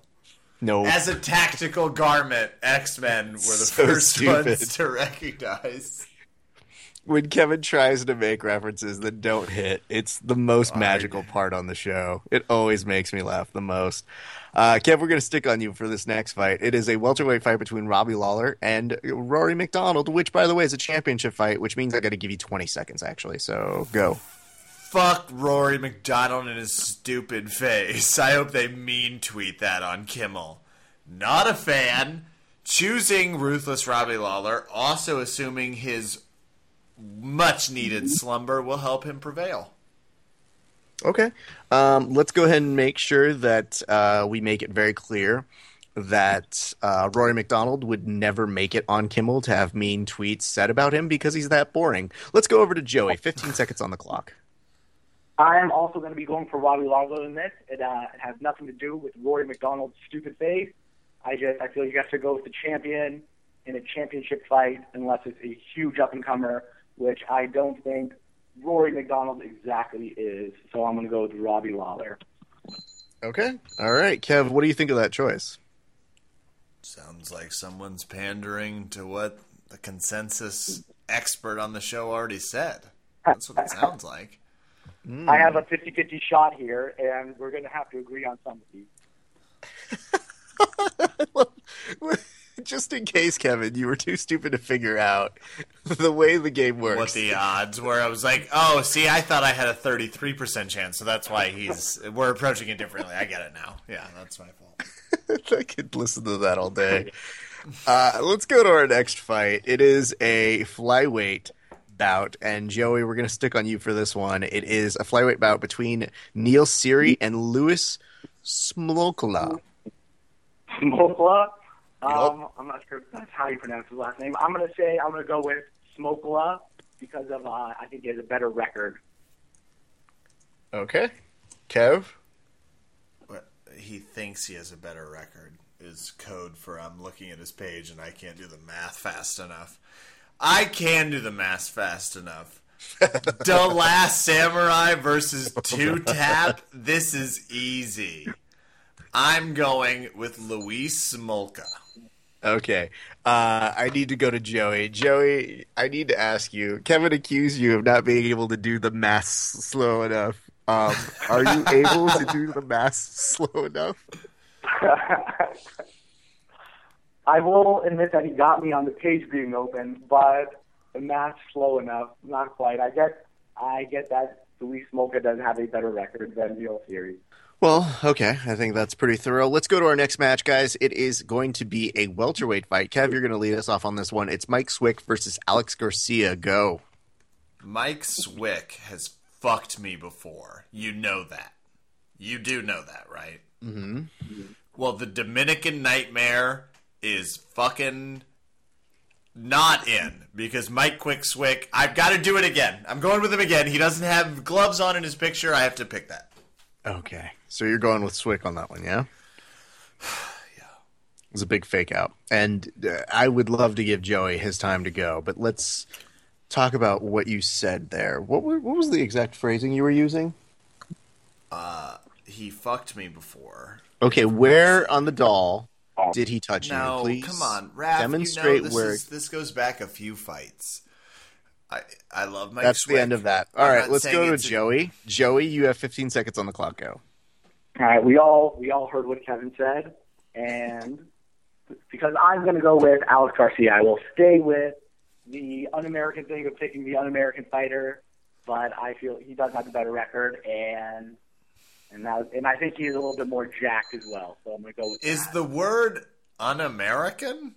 Is that how we refer to them? The un-American? He's the Dominican Nightmare. That's his nickname. Not the un-American Nightmare. I'm just saying, for the record, I think it's it's important. I'm still sticking with him. I, you know, it's an interesting choice of words, Kevin. It's still like, you know, ref, he's fucked me. He's fucked me, and you know that. It's like, it just, it's phrasing, you know? Phrasing at its finest, Kevin. All right. Let's go to our next. Let's go to our next fight. Joey, you're going to lead us off on this one. It is a featherweight fight between Dennis Bermudez and Jeremy Stephens. 15 go. Dennis Bermudez, Jeremy Stephens. I'm going to go with Bermudez. Uh, Jeremy Stephens is coming off of two losses, and Dennis Bermudez is kind of on his way up, so I'm going to go with him. Okay. All right, Kev, what do you got for us? 15 on the clock, go. No one's getting knocked out. That's for goddamn sure. But if it happens, Jeremy Lil Heathen Stephens is on a real heater. And I have a great feeling about his striking. This one's not going to go to the ground because they're too wet and small. Okay. Uh, let me ask you this, Joey. What's a heater? What is a heater? I have no idea. I think Kevin's talking nonsense over here. Okay, good. That's a good perceptive uh, pick. I'm going to ask Kevin. Kev, I've got 15 seconds on the clock. Just curious, what's a heater? A heater is an MMA version for 1 2 lost 2. He might have lost his last few fights. That doesn't mean he didn't win the few before that. So he's on an MMA heater. Get Can you do me a favor? Can you describe where the word heater comes from in a context, please, for uh, MMA? Yeah, you know how in Minnesota sometimes your heater will come on and off, and you'll say it's on a bit of a heater. Is that? No. Yeah, I'm from Southern California. I've never heard that before. I'll work on it then. Joey and Raf, you two are both from South Carolina. You're neither of you understand what's going on. From South Carolina, too. Sorry, I got stuck in the racist mode. You're both from South California, Southern California, whatever you want to call it. Neither of you understand what's going on God. in in the red states. The best part of this that's happening right now is Kevin refuses to just let it drop. You're from East just Low California, wherever that is. It's on the going other out, just punching in every direction he can, not connecting to anything. But you know, Kevin, you have to admire your ability to to just stay fall on an. MMA heater.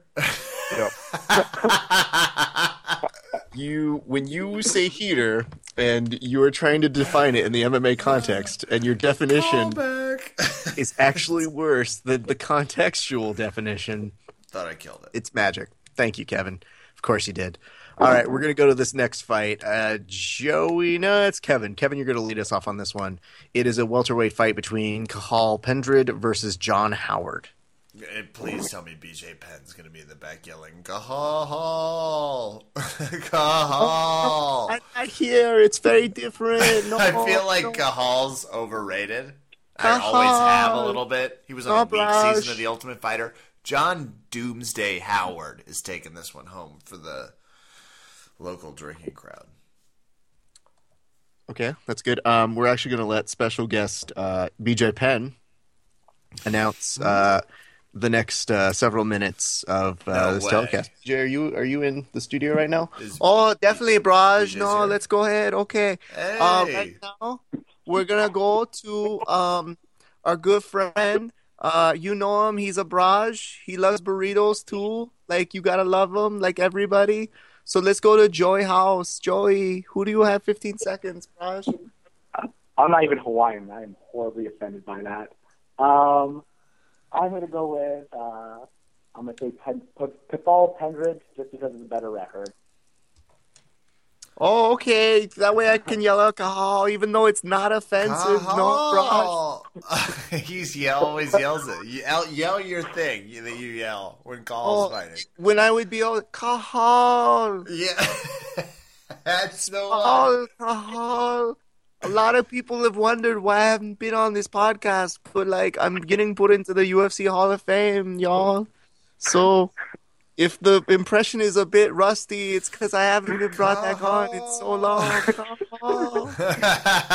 I'm, a- I'm actually kind of impressed. That's not too bad. Oh no, it's actually really good. You wouldn't know though. All right, I'm gone forever, BJ Penn. Oh, Okay, so that was BJ, entertaining. Thank you. BJ. We appreciate you Yeah. stopping by the podcast as always. Uh, Kev, let me ask you this though: Do you feel that at this point, where are you mentally? Do you feel that you have somebody who is pushing the pressure? Do you have somebody that is pushing the action, or do you feel that this is somebody who you have a chance at submitting? I feel like a 205 pounder and a 135 pound bout. If you really want to know, Raf, I feel like I have a lot of I have a lot of advantage here. It's up to me to screw it up, and I I don't think I'm going to. Hmm. Joey, your response to that? This is like fighting Eric Medina when you know jujitsu. You know, it's easy. It's just not very difficult. Oh, I don't even know what you are talking about right now. I was I'm still lost on BJ. um, I would just like to ask you, uh, Joey, did it get a little bit more serious when he brought up your wife? When you brought up my wife, Yeah, your wife, your wife, Eric Oh, Medina. Eric got it. Well, you know, Eric does his own thing. Like you can talk all the shit on Eric you want. I know he is a flawed man. For those of you who are listening in and thinking this is an inappropriate joke, I will let you know it's 100% not. inappropriate. This is a joke that both Eric and Joey make about each other. They refer to each other as husband and husband, or sometimes husband and wife, depending on the context. It's just their weird dynamic, and somehow it's wonderfully fitting, and we're glad for the both of you. Well, thank you. As you know, things are changing in this country. It's 2015. Oh my god. when they make it real, it gets weird. Uh, Yeah, let's go to uh, I think on this one, uh, is it Joey that starts it? Yeah. Uh, Joey, it is uh, the fight between Yos Dennis Sedeno versus Cody Pfister. All right, I'm gonna go with Yo Dennis. That is a fucking cool name. The Pink Panther. Dennis is such a great name. Kevin, who you have for us? 15, go. I'm afraid I have to hear Bruce Buffer announce Cody the Fist Fister as a victory march uh, because I have no choice. So I'm going with Cody Pfister, obviously. Do you, is there any other reason that you are Nope. banking nope, on this guy? None. Not another single reason other than his name. Especially in the fact that it is a like the first fight on the card. I'm afraid I'm Like- gonna need you to. It was Yosdenis Cedeno versus who? Raf Cody what? Uh, I believe his name is Pfister. Pfister. Thank you. That was yeah. That was who I was. I I'm Team Pfister. Who are you, Team Joey? Cedeno. I'll, I'll, I'll go with the first name, like Yosdenis. Yeah, okay. that is Wow. cooler. I agree with him. It that. is. He It is a, a, a meeting of the worlds. Team Pfister, baby. Team Pfister. Thank Hold you. on, uh, Kev. Wh- what's his name again? Team Pfister. Fister. I hardly know her. Hey, all right. Let's go to our final fight. I'm so sorry I did that, but I'm not. We've got 20 seconds, and um, you know the weird part is, I know we need to do the actual prediction for this fight, but I just want the two of you to talk me through how you think the fight would have gone between Conor McGregor and Jose Aldo. I'm going to give Kevin 20 seconds, and then I'm going to give Joey 20 seconds, and then we're going to talk about the actual fight that's happening. Probably, yeah, we think so. All right, Kev, go. What do you mean would have gone? What happened to Jose? Obviously, I think Conor McGregor would have lost to Jose Aldo. I think he's going to beat Chad Mendes. I believe he would have lost to Jose Aldo via uh, ground and pound. I think shows would we got him on the ground. I believe he's going to beat Chad Mendes via TKO in the first round. All right. Same prompt over to you, Joey. Uh, I think on Conor McGregor versus Jose Aldo, I would definitely give the fight to Jose Aldo. How could you not? He, he's been given top competition and he destroyed him time and time again. Conor McGregor, I feel, is a great opponent. Just I don't think he's at that level yet. I think Chad Mendes is actually going to out wrestle Conor McGregor, and I think it's going to be a decision. People aren't going to be happy with it, but I think Chad Mendes is going to take it. Wow. Okay. Okay. So, Kevin, let me ask you this: Who did you have winning this fight? You already know Conor McGregor. Okay, so a lot of people have said that Conor McGregor hasn't really faced a wrestler of this caliber before. What is your response to that? Good stuff. Uh, 145 pound. There's no such thing as wrestling your opponent down for the entire match. Conor McGregor's huge. He has a three inch reach advantage. He's bigger. Not going to get wrestled. Not going to happen. Okay, Joey, as somebody who actually knows what they're talking about in wrestling, uh, do you see that, that there's an outside chance? Picking it up. Okay, I just wanted to make sure that we establish that one person knows what they're talking about in wrestling. And hmm so Joey, my response So the question was, does Conor McGregor have an outside chance of begetting him? Yes. No, he is. does a, oh, well, let's ask this. Does Chad Mendes because some people actually depending on what day it is in Vegas, they put him as an underdog in this fight, and then some days he's actually the favorite. Uh, with his wrestling, because Conor McGregor doesn't have that that kind of experience fade, fighting a wrestler of that caliber, do you think that's a problem for him? And do you think he could be overtaken now? yes, I do think that's going to be a problem for him. Facing a wrestler of that caliber is a big deal. It's basically a big. Uh, it will dictate. You know, someone like Chad Mendes can dictate what he wants to fight. Probably doesn't want to fight standing with Conor McGregor. He'll be able to take him down. I won't say it will, but he will take him down almost every time that he wants to. And Conor McGregor has to deal with that when he's trying to go for any of his strikes. Um, as far as him being the underdog, Conor McGregor is a good shit talker, and by being a good shit talker, it makes it's good. It makes he's good at making people think he may be better than he is. I think he's very good. I'm not quite sure he's ready for this league of fighters yet, but I guess we will find out on July 8th or 9th or 11th when the fight is happening. Whenever this fight's going down. Who who can remember? Honestly. That would be amazing if Dana, just for funsies, is like, whatever, we're gonna fucking lose money, so it's on a fucking Thursday now. Fuck you guys. Um, uh, Kev, uh, you know, I'm so interested in this, but before we get to the final part, I do want to say this real quick. Uh, Joey, as you may or may not know on this show, whenever we do over under Kevin, we actually have a wager that we do, a little bet between you and Kevin. It's not of monetary value because let's face it, you, new business, us, podcast. So what we do is we come up with creative ideas. Kevin, what are some of the things that you've had to do when you've lost? Uh, who can remember Raf? 100 push ups while buying ice cream, a little song for someone, a holiday card. Can't wait to show them the results of that shoot. Um, you know, things of that nature. Okay. Yep. So there, you know, Kevin sometimes had to change his Twitter account uh, Oh, to the yeah, photo of the change it. winner. He's had to cut promos as a wrestler. Uh, I mean, you name it, he's had to do them all. Uh, some of them. I mean, Feels like I don't working win on that frequently now that I think about it. Yep. In terms of like, so, Joey, do you have something in mind? Don't tell me if you what it is right now, but do you have something that you're kind of thinking of in the back of your mind that you could maybe bet Kevin? I think so. I think I do. Yes. Okay. Okay. Good. Good. Good. Okay. Before we go any further, I do want to ask though, Kevin. uh, Did you really think that Conor McGregor was going to beat Jose Aldo? I thought he had a chance to. Yeah, I do.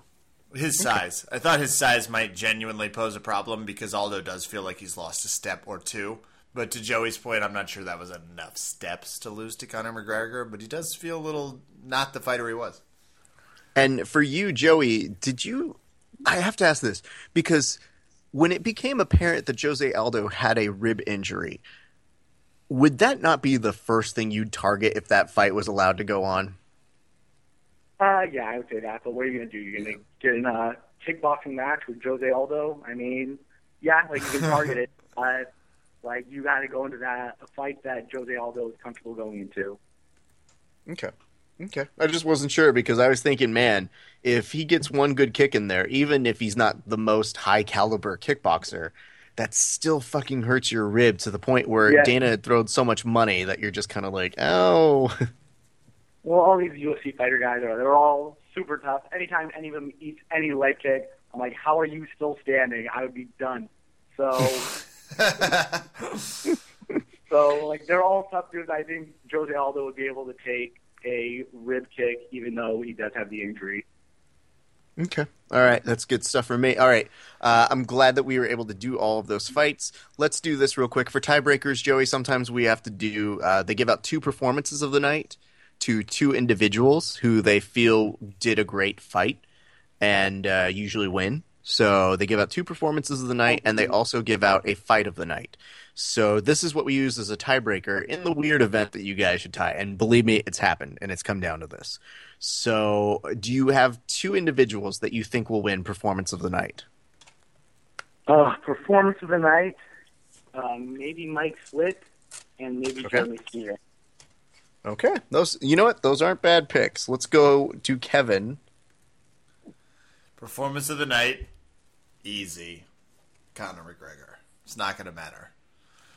That I have to pick him. Uh, fight of the night, Lawler MacDonald. Okay, did you have a second performance of the night? I'm thinking, yes. And my second performance of the night, Matt Brown versus Tim Means. Tim Means gets it. Okay. So it's Tim Means, Conor McGregor, and then your fight of the night is what again? Lawler MacDonald. Okay, great. And uh, you gave me two performances of the night. Let's ask what you think will be the fight of the night, Joey. Uh, maybe Alex Garcia, Mike Swick. Okay. All right. These are interesting, interesting picks. Joey, I now turn this to you. As our guest, you have the ability to dictate what you think the bet should be between you and Kevin. Kevin may recounter if he so feels like it. but sometimes he doesn't because some people pick such great ideas. Joey, what do you have in mind for Kevin? I I feel the loser because I am confident in my picks. I feel the loser has to basically has to shit on their on their city of jiu-jitsu. So they'll have to put either I guess Kevin would have to put Washington D.C. Jiu-Jitsu sucks on his Facebook. So I can make that a status on all his social media. Oof. Okay. Kev, do you have a counter? I accept under the following terms it is not just a status update, it is a 20 second to 30 second Facebook video. Oh shit! All right. Explaining that the other person is what's turned it. So, like, I will give Joey Haas credit for changing my worldview on LA Jiu Jitsu. Okay, I like that. Yeah. Okay. Raf, we've come to an accord. we are at an accord. It, it was done so civilly, I might add. Um, Well, that's what happens when you get two good looking guys together. You know, you just like things happen. Raf, well, where do you know. come into this, Kevin? Because Oh, good Joey stuff. knows. G. Hey, there it is. so slow. You, you when you get the sweep, you only have a small window, Kev. You got to get in there where you can. So. yeah, that's just letting you know. Uh, well, Joey, we can't thank you enough for for coming on through. Where can people find you on the social media? Uh, you can find me on any social media just by my name, Joey House. My club, the LA Jiu Jitsu Club, on Instagram and Facebook. And we actually, quick plug, we all are going to be doing Jiu Jitsu in the Park on July 19th at Griffith Park. Uh, that is a big event that we are doing, so Eric and I are part of it, so go to that. Are you? Can I ask a, a very personal question? Um, are we on the air? Sure, why not? Uh, my question is: Last time you and Eric had a super fight, and okay, and then for whatever reason, people said that you guys just started taking off your gis and mid match of a gi match. What? It went from a gi to a no gi match. Yes, that is what happened. Okay, because that wasn't the way it was described to us on our show. during the match where you guys were just like, no, not another second will go by with all these clothes on, or when you would talk me through the decision. Sounds like it. He's I'll take silence that is golden here. Yep. yeah. Well, Joey, again, we can't thank you enough. Uh, we are glad that you were able to do this with us. Will you be willing to come back on the show next week and uh, go over the fights? Yeah, I would love to. Fantastic. We'll get an update on that, and we'll figure out what day uh, Samir's seminar is going to be because you'll have enough time to go and read it. I think it's probably the I think 25th it's or July 26th. 26th, but don't quote me on it. I believe it's July 26th, though. Well, you have a whole week to get it together, and then we can Yes, I figure it out from there. And we'll see how your picks do. I want to thank you so much, Joey, and thank you again for hosting a great seminar and barbecue yesterday. It was really a lot of fun, man. Thanks for coming.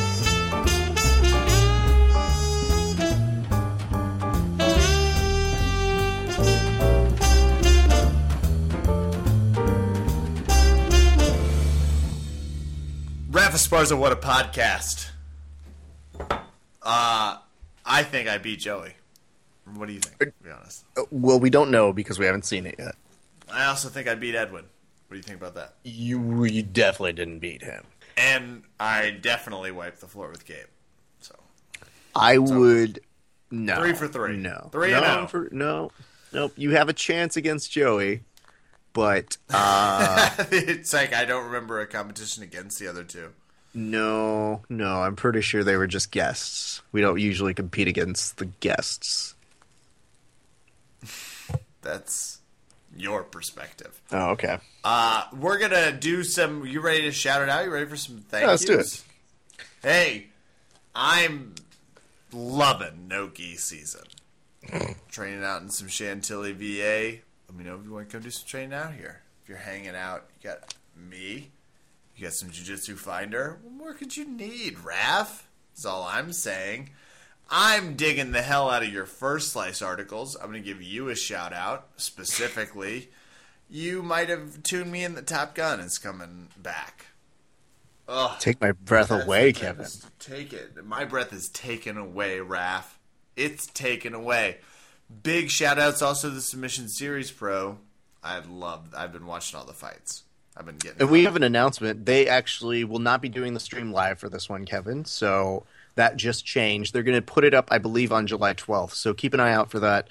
Uh, I know a lot of us will want to see those matches, and they will be available. But from what I've seen, they will be out on July 12th. So, ta-da!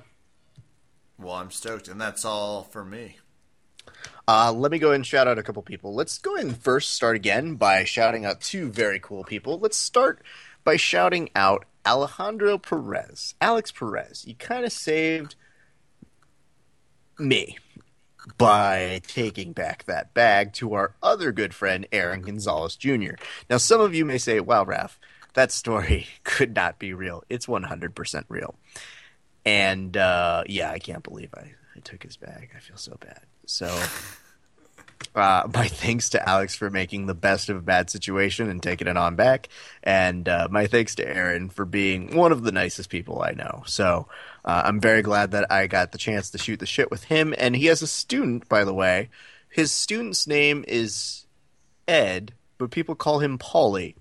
Now, Kev, when somebody walks up to you and they said, Hey, my name's uh, but everybody calls me Dave, would you have a red flag that just goes up? Yes, Yeah. I already did. So- I did when you told me the story. So when I was introduced to his student, and he's like, "Yeah, my name's Paulie," and he couldn't be nicer. I was just like, "Whatever, FBI informant, I'm on to you. Whatever your motives are, I I see you. I see what you're doing here." Uh, so my thanks to Polly or Ed or whatever. You know, he's not supposed to be called by the FBI as he's hiding out from the mob. Uh, I just want to say thanks to those guys for uh, great training. I also want to send a big shout out to Valley Martial Arts Center.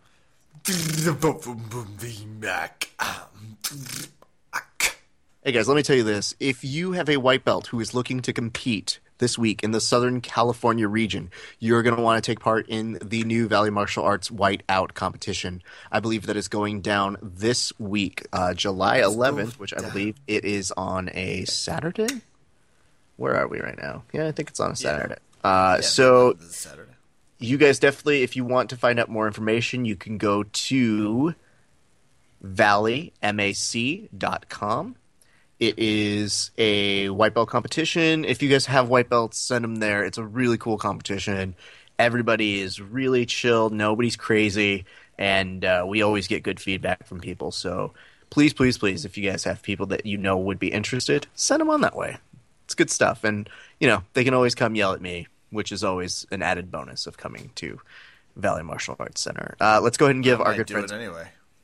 I don't think you can do that, Kevin. Oh, okay. Never mind then. I don't think you're you're a white belt. Last time I checked, you sometimes think like one, but I just Emotionally. Okay. yeah, I just uh, so let's thank everybody there. Let's thank everybody at the uh, Breakdown Academy. Uh, that's all the good stuff. We hope John Evans feels a little bit better. He's a little under the weather, so John, get better. We hope you feel good.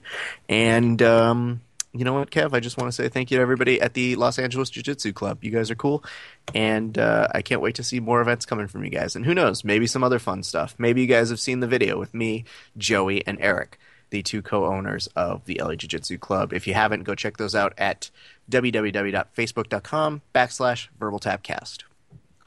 That's going to do it for us tonight here at Verbal Tap. I'm Kevin. Thanks for listening. Good night and good fight say you stretching out good things people like. No, it's the like you know when you have a good idea and you like rub your hands together like yep. No, done. Had a good nope. idea. That's well, 2016. You know. No.